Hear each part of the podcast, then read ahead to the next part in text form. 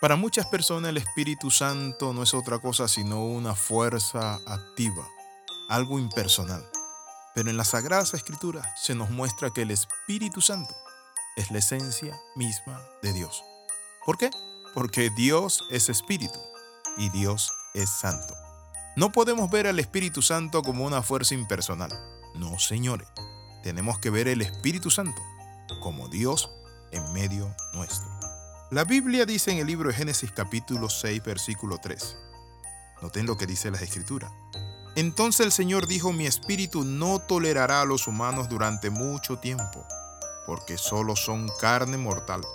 En el futuro la duración de la vida no pasará de 120 años. Dios se disgusta y muchas veces se disgusta con el ser humano. Muchos de nosotros no entendemos que hay una lucha y hay una batalla y que muchas veces en esa lucha y esa batalla espiritual, el que levanta bandera de victoria sobre nuestras vidas es el Espíritu Santo. Por eso Jesús le dijo a los discípulos, a ustedes les conviene que yo me vaya, porque si no, no viene el Espíritu Santo. Es conocido como el consolador, el que abraza, el que consuela, el que conforta.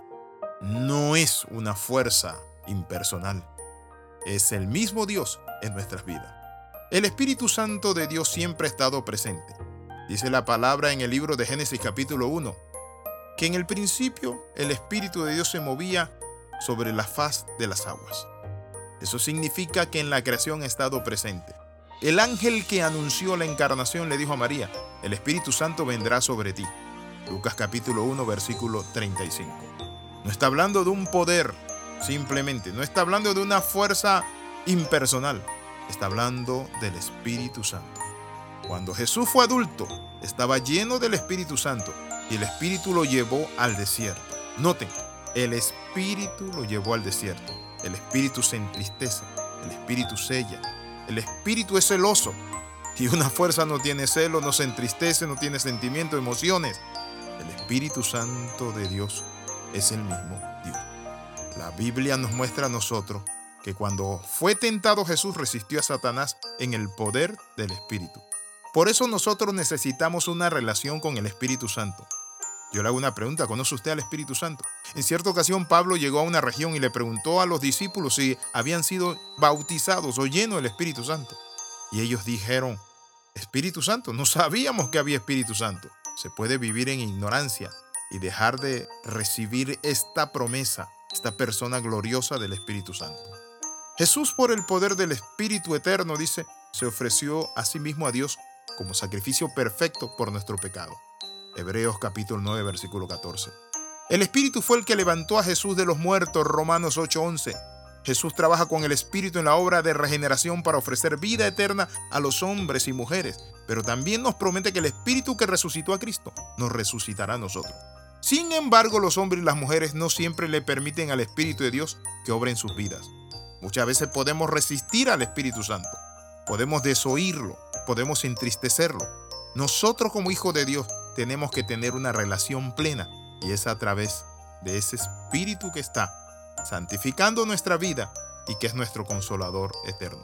Cuando hablamos del Espíritu Santo no estamos hablando de otro ser, de un ente aparte de Dios, estamos hablando de la misma esencia de Dios. Cuando Dios hace una obra grande, la hace por medio de su Espíritu. Una de las cosas grandes que Él hace es transformar a las personas egoístas en serviciales. Por cierto, ¿Qué es lo que dice la Biblia? Todo el que pertenece a Cristo se ha convertido en una nueva criatura. La vida antigua ha pasado, una nueva vida ha comenzado. Todo esto lo hace Dios por medio de su Espíritu. La obra del Espíritu Santo es llevarnos a ser santos como Él. Es santificar nuestras vidas, apartarnos, purificarnos. El Espíritu Santo no es una fuerza involuntaria, impersonal. Quiero decirle esto, es Dios. Claro que sí.